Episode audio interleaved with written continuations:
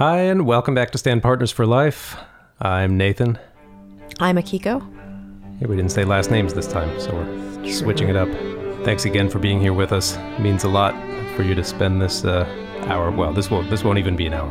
To spend this time with us. And we've got a great topic today. We've hinted at audition concertos before, sort of talked around them a little bit when we've discussed auditions, but this episode's all about what you're starting out your audition with. And I've missed you the last couple episodes. I've had a couple special guests, and they have been awesome. Oh, I enjoyed my vacation. Thank you. Catch up on those if you haven't gotten a chance to hear them. But thanks, Akiko, for being back with us today, because you have so much to bring to this discussion. Although the concerto you've played most recently does not appear on the list that we're working from, and we'll get to that. Yeah, so we'll talk about what happens when the concerto you wanted to play is not an option. Just play it anyway and dare them to toss you out. What? Wasn't on the list, are you sure? I want to mention, many of you, maybe even most of you, will have gotten an email already from me about a survey, fun little survey I'm running at the time of this recording, just to kind of see where everyone's at, what pieces you're working on, how long you've been playing the violin, or even whether you play the violin, because I know many of you play other instruments and you're listeners for reasons other than violin talk. First of all, if you haven't gotten that email, that likely means that you're not getting any of my emails, in which case you've really got to reassess your priorities here. So I would encourage you to go to natesviolin.com, pick up my free practice guide about practice mistakes you could be making. Then you'll get my emails and all that. But if you want to fill out this survey and you haven't gotten the invitation, just send me a message to contact@standpartnersforlife.com, or you can simplify it, contact@sp4l.com, because I'd love to get your voice as part of that survey too. If you've gotten the invitation, haven't had a chance to fill it out yet, please do that. I really want to hear from each and every one of you. And if you've done the survey, that's amazing. Almost 1,000 people now have completed this survey for me. It just takes 3 minutes, and I've loved not only analyzing the data in a cold way, but also reading your comments for those of you who have left some comments. So that's been a lot of fun. Anyway, so let's talk first about what you really want out of your concerto in an audition, because oftentimes, not always, but oftentimes it's the very first thing that a committee will hear and the very first thing you play. So it had better be comfortable. And you're talking about your romantic concerto, your Mozart, or either? Well, that's the thing. So for anybody who's wondering, most auditions, your solo repertoire almost always include both what they call romantic concerto and your Mozart concerto. So two different periods or two different styles. Yeah, and usually there's a lot more choice for the romantic concerto than there will be for the Mozart, because even though he wrote 5, generally they're only going to allow you to select from either 2 or 3 of his concertos, so we'll get to that. But there's more variation in the romantic concerto selections. Yeah, most auditions you'll get a chance to play one of your concertos first, and I would say more often than not that's the romantic one. Wouldn't you say you've opened more auditions with your romantic concerto than anything else? Yeah, I mean, I would maybe say it's 50-50. You mean between starting with Mozart or starting with romantic? Oh, okay. I think there's only one audition I ever took where I didn't get to play any concerto to start, and that was my very first audition, which was Philly. Uh-huh. Yeah, so that sounds familiar. But most of the time you can count on playing one of your concertos to start, meaning that both of them have to be comfortable. The openings have to be comfortable for you, because that's your first impression. And that's by far the most important minute that you'll play. Yeah. Not to make it sound, we've talked about the fact that you should never feel like, it's over just because you had a bad opening or something. But oh no, certainly not. But since, this is one of the few things you have control over in the audition, because the orchestra will have picked the whole list that you're playing from, except for your concerto. So at least you can sort of put your stamp on that. Right. And I think that's one of the hardest things about taking an audition, is just feeling like, you're a number, you're not a name, you're not a face, even because there's a screen you know, you just, and it goes by so fast, you know, it's easy to sort of just, it just flies by. So I'm like, you know, I've played auditions where you come out and you're like, what just happened? Well, so for that reason, you've heard of people, or you've talked to people, right, who they want to select something out of the way to stand out. Yes. Yes, that does happen. And I think that's a mistake. Yeah, I do too. If that's your biggest reason for picking a certain piece is because other people aren't playing it, then yeah, I also think that's a mistake. Unless if you're choosing it because you feel like you're playing it really well, people will sometimes, a lot of the time, say this is too easy, and the committee's not gonna respect me as a player if I choose this piece, even though it's on the list of accepted pieces. Yeah, there's some feeling like, oh yeah, they're gonna think I can't play something harder. Right, and if you start thinking that way, then you're dead. You're trying to appeal to the committee, but you also can't. Yeah, you can't try to read their minds, because that's just not going to work. Right. No, I think in the end you have to, it sounds trite, but you have to be yourself. And I think, like you were saying, if there is a piece that maybe a piece really speaks to you because it's not played all the time, and therefore you really identify with it and you play it well and without a lot of self-conscious feeling, then that can be great. That's a win-win. Then you are standing out for good reasons. I always think it's weird when Prokofiev 1 is on audition lists. I've seen that, and it just seems strange. Well, I was going to say, I think it's weird when they put 2 and not 1, but well, we'll get to the specifics. Just wanted to sort of set some expectations for what we're talking about here with what a concerto should be for you in the first place. And I'll stop wandering off. Okay, and herd me back in a shape here. Okay. And yeah, in my article about violin concerto openings, I wanted to run through all the major violin concerto openings, figuring out where they would rank on the scale from Cruise Control to Mayday. The lesson is, in your audition, you don't want anything that feels like Mayday to start. You're just not setting yourself up for, I mean, no one would do that. Success. I mean, I think you don't know what Mayday is until, like, they get there. People do. They think, I'm going to play Mendelssohn because nobody else is playing it. Yeah, but it does seem like, okay, it's not going to be so bad, and then you get there and it's like you feel so naked. Right. That is true.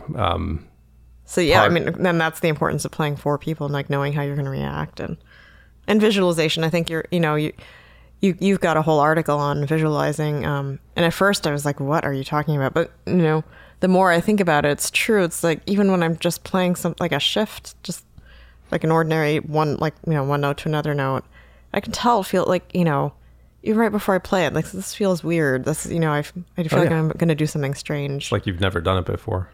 Yeah. And even though in the moment you end up playing note to note, sometimes you'll get it, but there is something a little odd. And I think Mendelssohn falls into that category of things that, like, would probably superficially seem like it was going to be okay. But like, if you really sat down and thought about yourself getting as nervous as you possibly can, yeah, something strange might happen.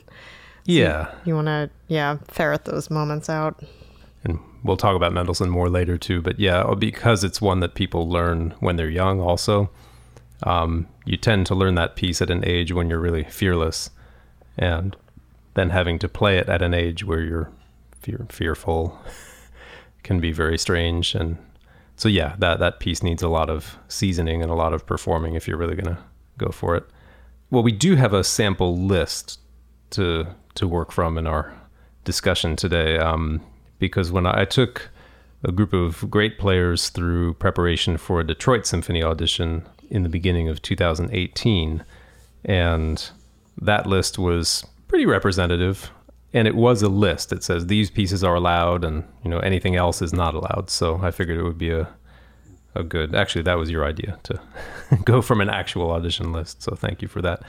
So here are the concertos that Detroit allowed for their audition. And they wanted the first movement with cadenza of one of the following. And that was Beethoven, Brahms, Dvořák, Mendelssohn, Prokofiev II, Sibelius, and Tchaikovsky.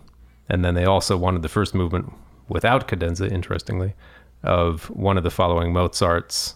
And it's 3, 4, or 5. Ooh, 3. So yes. Yeah. Right now I'd be salivating over like, ooh, Detroit, here I come.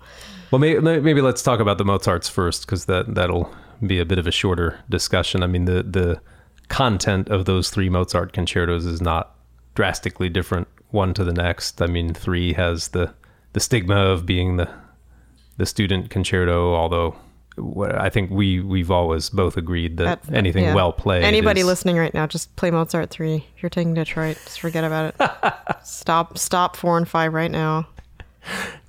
But I mean, I think the thought is, as with the Romantic concerto, you play what you play the best, right? With no thought whatsoever to what someone else, i.e. the committee, is going to think about it. And no. You play what's comfortable and what you play the best. I mean, any piece that's on this list is going to be great if it's played well. Yeah. I mean, Mozart was no dummy, and he'd already written 2 concertos, but by the time he'd written the third, it's a great piece. But yeah, the opening is not nearly as difficult as either 4 or 5, which is a great thing.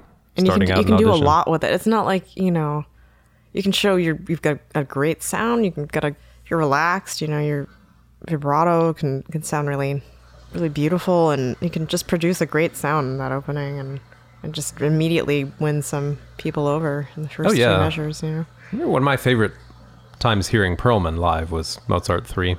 That was, a long time ago, probably 20 years almost. And just ask yourself, like, if you heard 10 different recordings of Mozart 3, would you have a favorite? Like, sure. So yeah, same thing. Yeah. No, it's a great piece. So we're putting to bed forever the idea that it's not over. I think I've made my point. Mozart 3, that's the way to go. Well, and you won the LA Phil audition originally with Mozart 3, so. Yeah, and I think also Chicago. I think they also allowed. I think they allowed the day. 3. I think now maybe they only say 4 or 5. But my very first audition, I remember Philly said you could play 3, 4, or 5. But when I asked my coach and mentor William DiPasquale, he said no. He said that really means 4 or 5. Do not show up playing 3. Oh no, really? Yeah, well, that explains why I didn't advance in the Philly audition. Wow. Wow, mystery solved all these years later. Okay. Well, I had that, inside info, and I still, I advanced, okay, but I didn't get to the finals. Okay. Well, that kind of like, that turns my whole theory on its head then, Well, that was, How about an orchestra where you don't get inside information in advance? Burn. 2000 era Philly Orchestra, mm-hmm. 1999 era. Boston, I think, was the first audition I took where they just said 4 or 5. 4 or 5. But here we are, Detroit 3, 4, or 5. Quickly, I guess, between 4 or 5, as they're both tough openings. The big difference is that Mozart 5 is a slow, it's an adagio opening. And that opening is harder than, it was to me sounded pretty simple. It's just the opening of 5. Yeah, and then you start playing it and you're like, even now I sit down to play and it's hard to get everything as smooth as you want. And yeah, I think it depends on what your natural strengths are. So I guess playing smoothly is maybe not my strength. So. Well, it's interesting. I just heard a quote. It's actually from an old colleague of ours, Eugene Izatov, former principal oboe of Chicago. I'm still thinking about it, actually. It was that whatever your strengths are, those are still going to be with you in an audition or under pressure. The other things may or may not be, but your very strongest, your superpowers, so to speak, are going to stay with you. If one of those is just like a nice, smooth singing sound, then no matter how nervous you're going to be, Mozart 5 would be a great opening for you. Yeah, I don't know. For me, smooth and singing can sometimes be the first thing that goes out the window when I'm nervous, but I guess that's not my superpower. That's your Mozart concerto, though, for auditions. So it's served you quite well. We'll get to why that is in another episode too. All right. Mine's always been 4, I guess, out of force of habit, and something about that key of D major, most popular key for violin concertos. So yeah, and you play a great Mozart 4. It's true. I have played it in a lot of auditions. It's for sure. Has it been every audition then? Well, every audition I've taken, yeah. Yeah, because there'd be no, I mean, it's not like, well, is there ever an audition where they just say 5? I feel like there has been. I thought maybe a Boston. Maybe Boston, yeah, okay. Was just 5. But in fact, if and when I've gotten a choice of which solo to start with, which concerto, I would always pick Mozart. I would pick Mozart 4. Between just comfort wise. Brahms and yeah. Okay. Yeah, so we should get to why we gravitated to Brahms. Like what? Well, do you want to take this Detroit list in order? Sure. And okay, just to quick recap, Beethoven, Brahms, Dvořák, Mendelssohn, Prokofiev 2, Sibelius, Tchaikovsky. So you're thinking immediately how weird it is that they won't allow Prokofiev 1. Oh, that's not my first thought. No, my first thought on reading out that list out loud is that, the only concertos we ever hear in auditions really are Brahms, Sibelius, and Tchaikovsky. I mean, that would cover 95 out of 100 auditions. Yeah, how would you feel about starting with Dvořák? It'd be tough, right? With the double stops? Oh, yeah. Do you want to do this in order? Sure. Okay. Alphabetical order. Okay. Because, yeah, I would not feel good about starting with Dvořák. Yeah. Beethoven. Oof, no.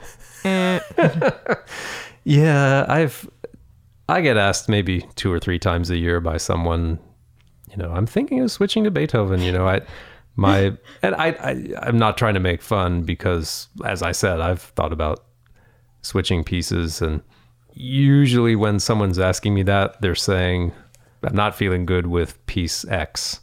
And I thought about, just switching to Beethoven. It's just such a great piece.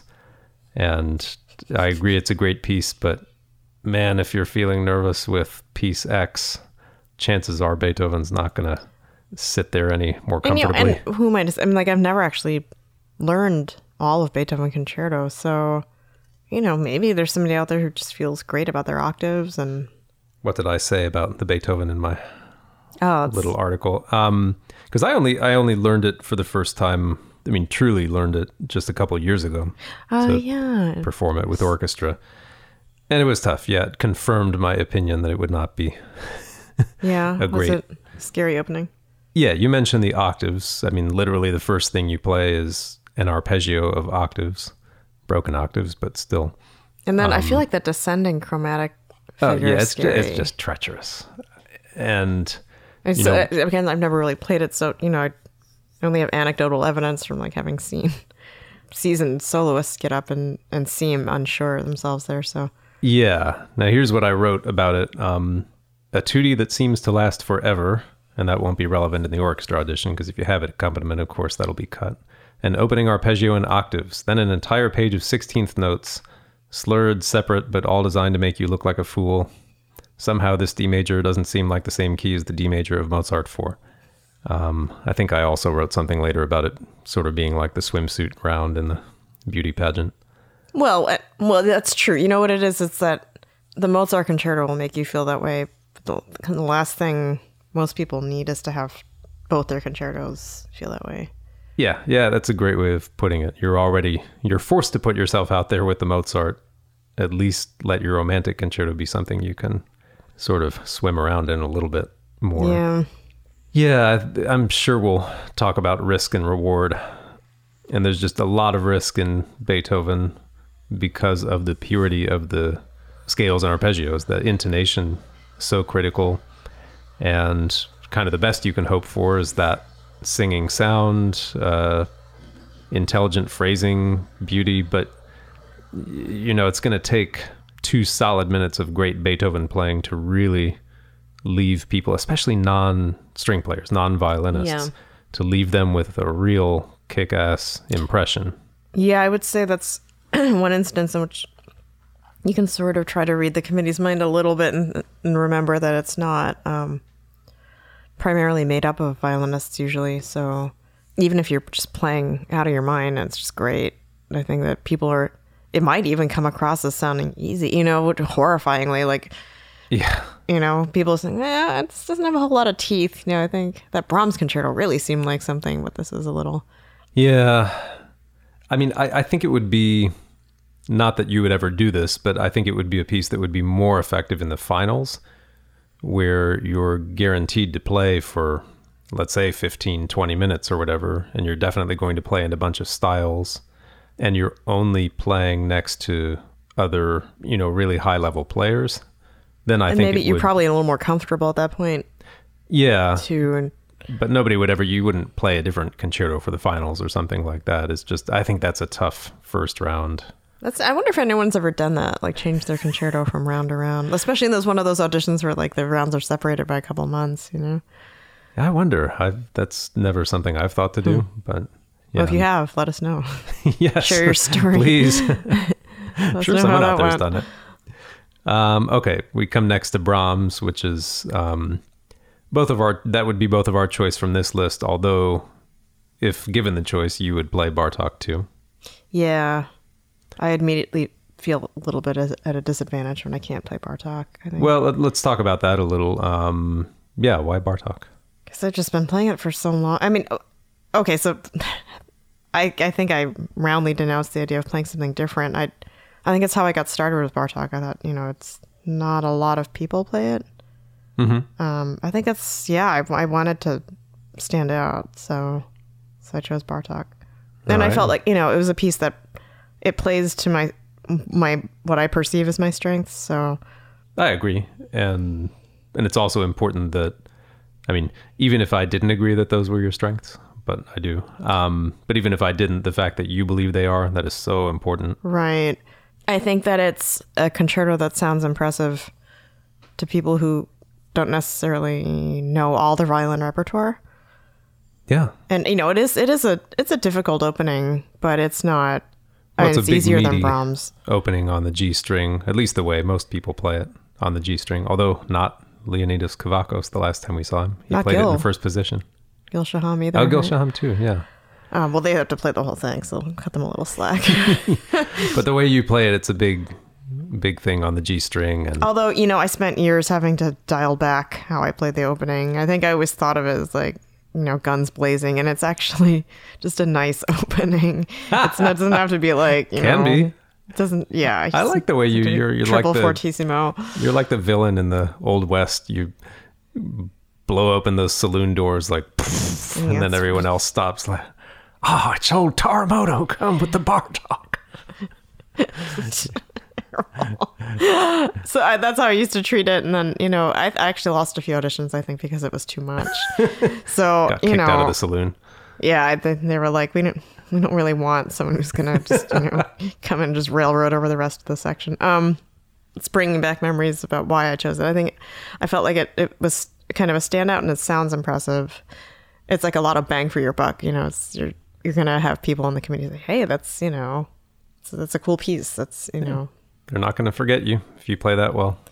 Yeah, in a good way and bad way, I guess. But nowadays, it's just like I played it so many times, I just keep doing it. So well, that's the key. I mean, it's a comfortable piece for you in addition to those other things. So because I don't want to go back and scrub out all our audio about don't play a piece just to stand out. Just spent most of the last few minutes saying go ahead and do that, but do that if it feels right and it fits you. Well, yeah, it was a match on a couple of levels. I felt like it wasn't just that was the case, but you know, I was really worried about getting lost in a sea of just okay Brahms concertos.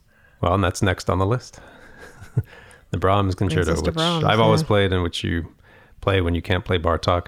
I mean, I don't think there's a violinist alive that doesn't consider that one of the greatest, if not the greatest, violin concerto, but it's always in the top, I would say the top two. If you're going to have a top two, Brahms is going to be one of them. You mean of all, just favorite concertos? Yeah, let's say best, like concertos that the violin world couldn't be without. Sure. And it's funny because, like, well, you think about playing it for an audition, and it's just so easily segmentable into, you know, like that. Yeah, you got the first page, got the first like two pages. Odds are they're not, you're gonna get to the theme, they'll be like, all right, you know, they got a few measures in, and right, and you can sort of, you know, scale back your preparation proportionally from there, and then, you know, then work on the cadenza. But it's, yeah, Tchaikovsky's a little tougher that way because Tchaikovsky just goes and goes. Well, right, but although, you know, that also has a sort of a predictable place where people would stop. But yeah, Brahms, it just seems like, yeah, you can spend a lot of time working on that first page. And yeah, and you have to. Sure. And that's the danger, is that it starts at pretty much maximum intensity and gradually lets up, rather than something like the Tchaikovsky that starts with comfort and gradually ramps up. Right. I guess it starts with comfort. Well, I never liked Tchaikovsky, but we'll get to that later. But in terms of playing it, I mean, you almost anybody could string together a few good bars of Tchaikovsky, even if they're not totally warmed up. It's true. It would be okay. It's true. But that also, I think, is a negative. It's like anybody could, so it's me, to stand out because you can do it. I tend to agree. And I mean, Tchaikovsky gets going quickly enough. I mean, you can show what you need to show quickly enough. That's why it's such a popular concerto as well. But Brahms, it's like that very first bar, you're already, you're jumping into the deep end, and... Yeah, and it has backfired on me. Me too. Yeah, the very second bar is octaves. Yeah, and then I realized one of the biggest problems is that people rush through that first measure. They're nervous, and or either that or they like consciously slow it down, so it's like super tedious. Yeah, I mean, it takes so much poise. And actually, weren't you a little bit hardened? I know I was when we recently had Pinchas Zukerman come in and play the Brahms Concerto with us, and coming off stage after that first performance, he was mentioning how he hadn't performed it with orchestra in a while, and he said it just takes so much poise. Yeah, he did. Playing it again will, he said, who knows if he really meant it or if he was just saying it for our benefit, but he said playing it again tomorrow night will sort of, I'll remember more what that's like, or I'll get more of that back. Yeah. If your only public performing is auditioning and you're only doing that a few times a year, then it's hard to expect yourself. You shouldn't expect yourself to just bang out those first 90 seconds of Brahms Concerto like it's nothing. Yeah. I'm not gonna be doing that anytime soon. So, high reward, high risk, definitely something to be lived in for a while, the Brahms Concerto. It's a great piece. It never disappoints as a piece, but that's one for sure. Just I'll speak, if I may, for non-violinists on committees. They're almost always shocked at how scratchy that piece sounds in auditions. It's just so easy to try to go for too much and to lose sight of the sound quality issues. And the pacing. The pacing's really tough. Yes. With or without accompaniment, because if you're without accompaniment, it's easy to get unmoored and just switch tempos all over the place. Yeah, I mean, almost never do I hear those 16th notes in the tempo that this person opened the piece with, and then it, for some reason, it's always very jarring. Seems so. Yeah, that's a pitfall for sure. But despite that, we both always wanted to play Brahms. So yeah, I think for a while it was stubbornness on my part. It's like, yeah, it's probably just stubbornness for me too. I mean, looking at this list, there's probably no one's going to tell me I can't play Brahms, even if it's looking at this conscience. List. I mean, it's So let's move on to Dvořák now. I mean, it's not as if any of these other pieces would be any better. Yeah, Dvořák, I would just think why, if it really, maybe you're Czech and it really speaks to you. No, if it really speaks to you and it's comfortable, then that's great. But that is a tough opening to. It is. I was thinking of the double stop, so this is that crazy run. Well, let me see what I wrote about it back. Oh, we didn't say what I wrote about Brahms, but I think we've said enough about Brahms. But Dvořák, you enter with a 4-note chord that's actually the start of an expressive motif in thirds. An asymmetrical phrase leads to an up and down series of arpeggios that ends with a high E. Yeah, no thank. Oh my God, I gave it a 7.3 out of 10 in terms of difficulty. So 7.3. Bartók number 2, I gave 7.5 degree of difficulty for the opening alone. That we're just talking about the. Okay. I mean, this was I wrote this a couple years ago. I mean, the only things above that are Wieniawski 1, Beethoven. Yeah, why isn't that on the list? Brahms and Paganini. Oh, and Mendelssohn, which we'll get to. Dear so God. Bartók 2 was high up on the list. And just below it was Dvořák. Yeah, he was a violist, Dvořák. Ah. Mm. But not a virtuoso violinist. And his stuff just doesn't lie so well. And that, that the first 90 seconds of solo violin playing in Dvořák is broken up by a lot of rests. And it's hard to get your momentum. It's just kind of a wandering opening, especially without accompaniment. Yeah, that's right, because it's very like call and response. Yeah. So it takes a while. It takes a while to get going. Again, you know, coming in really playing it well, that obviously would make a great impression because literally nobody else would be playing Dvořák. You know, yeah, and for me, this is going to sound stupid, but rapid string crossings. Well, that's hard. They are one of the first things that gets super tough when I'm really nervous. So, you know, those arpeggios, those really fast arpeggios in the beginning would sort of deadly for me. Yeah. And this is totally worthless. It doesn't mean anything, but teaching wise, you know, I teach all these concertos, and Dvořák is the one that I really don't feel confident with. Like if I'm not warmed up and I'm just starting a lesson or something and I'm trying to demonstrate it, I always sound bad playing Dvořák. So that for me is a big red flag.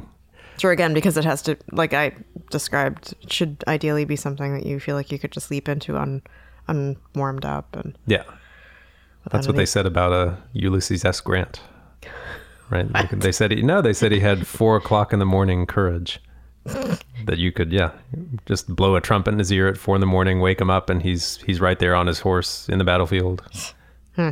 Yeah, Dvořák's not the piece that would do that for me. Okay, so now we come to Mendelssohn, which probably said enough about it. Mendelssohn?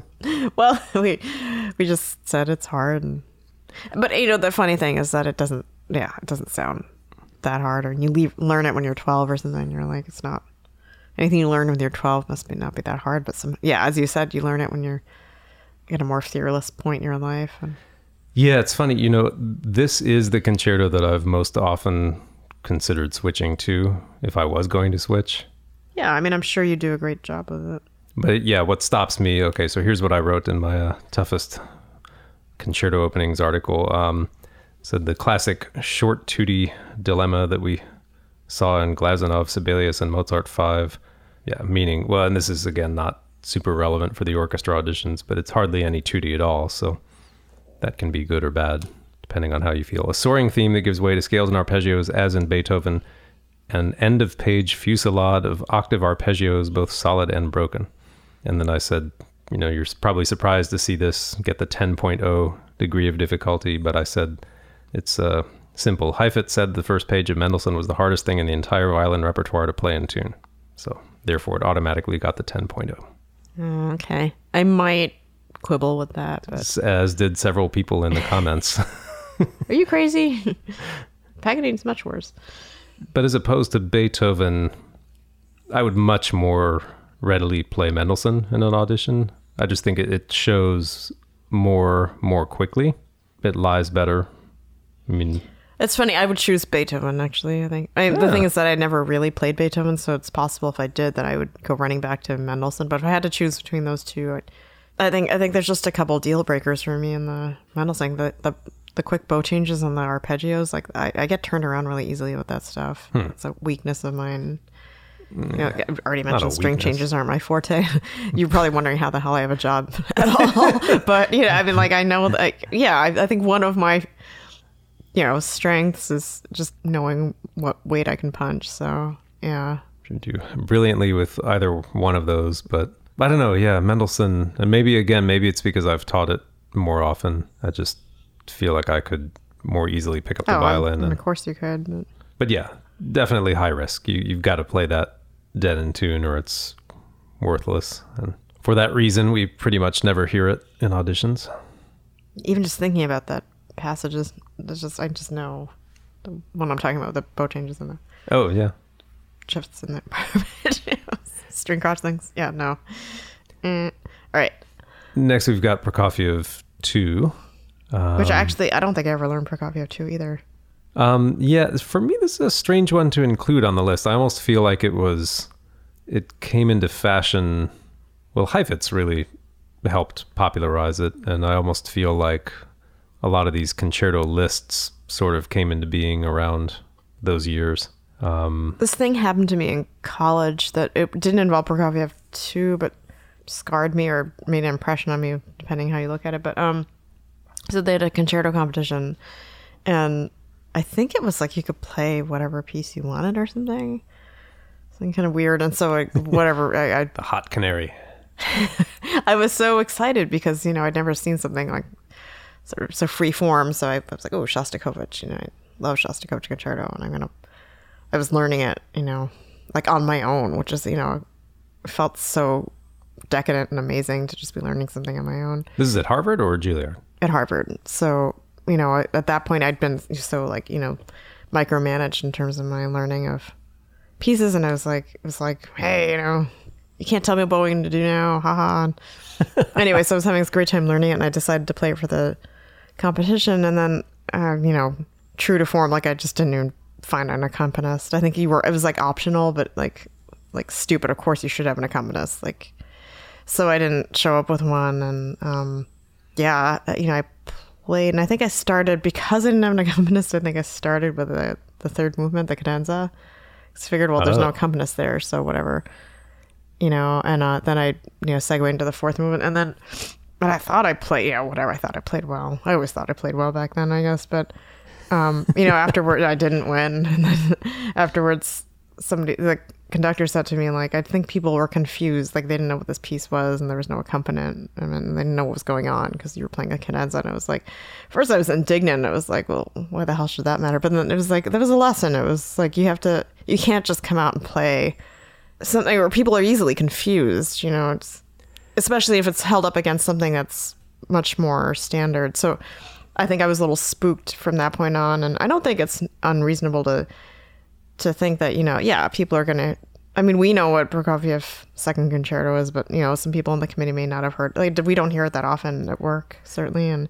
yeah, it's not so often played really as a solo concerto with orchestra anymore. Yeah. And I mean, you know, it happens, and it's a great piece, sure. But I do think that the opening couple minutes don't show enough. And I think, you know, people are not only confused because they don't hear it that often, but also thinking, I don't really know what's going on here, but it's not, they might just be a scratch. You know, they'd be like, well, let's hear something else and decide what we think based on that. So I think you're missing an opportunity maybe. Right. You're kind of punting to the excerpts to make the decision for you.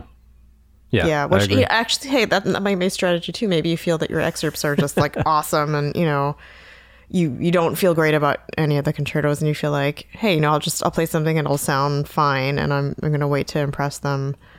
Yeah, I mean, if that's true, that's a tough thing. Someone out there, I'm not someone. I'm sure a lot of people have won, you know, playing Prokofiev concertos 1 or 2. Oh yeah, so. No, I mean, you could win a job playing any of these for sure. This is our very opinionated take on all this, but sure. I mean, the fact is that you could listen to 100 auditions and not hear one Prokofiev too. It's pretty rare. The last two on the list are, along with Brahms, the most popular, Sibelius and Tchaikovsky. They're also, but I mean, geez, every piece on this list has Heifetz's stamp on it somewhere. I mean, Tchaikovsky was popular before Heifetz, obviously, but a lot more people played Tchaikovsky, played Sibelius after Heifetz did. Okay.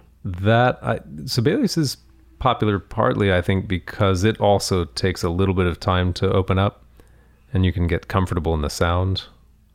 You know, it's not fireworks right away. Yeah, it's kind of nice.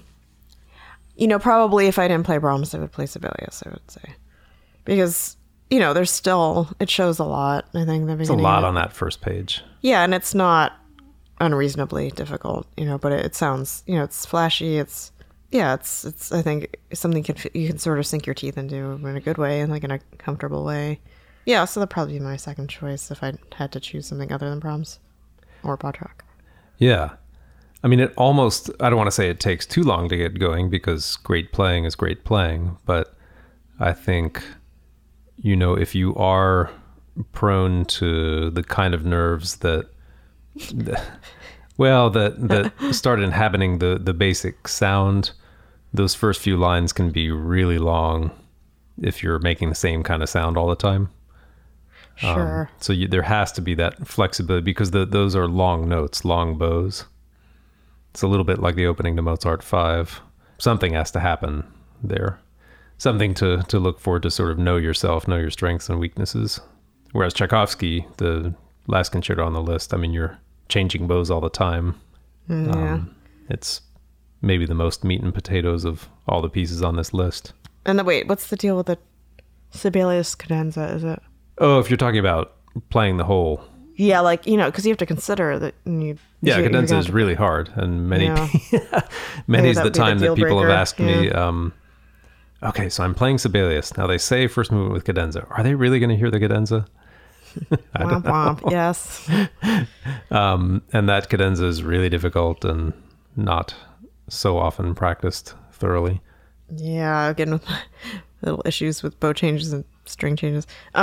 But, you know, it's nice once you've been playing for a few minutes already, so it's not as if you're going in cold. No. They're probably not going to ask you to just start at the cadenza, hopefully, but it could happen, but they probably wouldn't. Right. Tchaikovsky, it's funny, if you told me I would have to play Tchaikovsky in my next audition, I would be nervous only because I feel like of all the pieces, that is one that the most people can sound impressive on, which I know we said was not supposed to be the main consideration. But I feel like there are players with really limited strengths who can, you know, really put together a great sounding, or at least quite a good sounding Tchaikovsky. Yeah, I mean, your standards, you're not going to be expecting Heifetz to come out. So somebody playing cleanly, just kind of in tune. It's not the opposite, but I mean, I feel like even if someone is not super clean, maybe not super in tune, if they sort of give it enough verve, Tchaikovsky can come off. And that's how I'd play it. It would have a lot of verve. It might not be so in tune, but yeah. No, I'm not talking about you. But I'm thinking about, like, if I had to play Tchaikovsky, how I would play it, and it would not be safe, you know. No, and I think you're a complete player, but I have no doubt that you would just play a better Tchaikovsky than me. And it was, look, that's why I don't play it. I really always had a hard time with Tchaikovsky. I would never have chosen. I mean, partially because I don't love Tchaikovsky as a composer, which. Yeah, me either. Hopefully some of you aren't just throwing eggs at your phone right now or something. But, you know, I never loved Tchaikovsky. And then on top of it, this shouldn't influence how I feel about the opening, but I did feel like it was always so hard to play because the cadenza is in the middle, which is like a weird arrangement, and then gets into a more difficult key after the cadenza is over. So it's like, well, it just, you know, you get through the first however many minutes, and then you get through the cadenza, which is hard, and then it gets harder. So it's like, well, this first movement was already so long, and it's just getting harder and harder. Like for me, I thought, well, it's just, you know, and plus I think I had a bad concerto competition moment, like in pre-college or something, right? Sounds like a bad breakup. It was bad. Yeah, it was like it was the piece for the competition when I was like 14 or 15 or something, and didn't go well. So I think ever since then, I've been like, nope, I'm not gonna play it. Well, sure. If you're talking about those auditions where you have to prepare the entire movement. Well, no, but even when you don't, like, I think my feelings about, I just feel like if you don't love the whole piece, if you don't love the whole movement, even, like, it's tough to want to do a great job on the first two pages or whatever, you know? Yeah. Yeah, I agree. I think you have to love the piece overall. And have good feelings about it. Like, I don't know. I never had great feelings about it, so. And I certainly don't. I don't think it's easy. And I didn't mean to imply that. You know, saying that I think more people could sound good on it. It's certainly not an easy piece. It just, yeah, if there was something else on the list that I thought I could sound good on, and, you know, in my case, I think that's Brahms, then I would sooner choose that.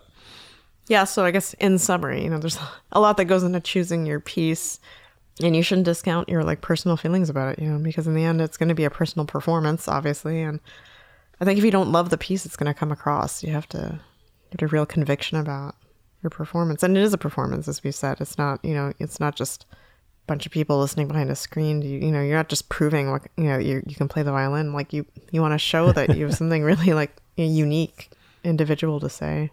So, yeah, maybe, I mean, we've talked a lot of details here. And as you said, there's a lot that goes into it. But it could also be a simple thing, too, right? That you pick a great piece, and all the pieces on this list are great pieces. Pick one that somehow you identify with and that you play well, especially the opening, that there's some comfort in the opening. Yeah, not just some, hopefully, but a lot. If you're not comfortable, you better get comfortable. Yeah, well, that's what the practice room is for. And But hey, it's really just 2 pages. So. And yes, if they say cadenza, they might hear the cadenza. So practice it.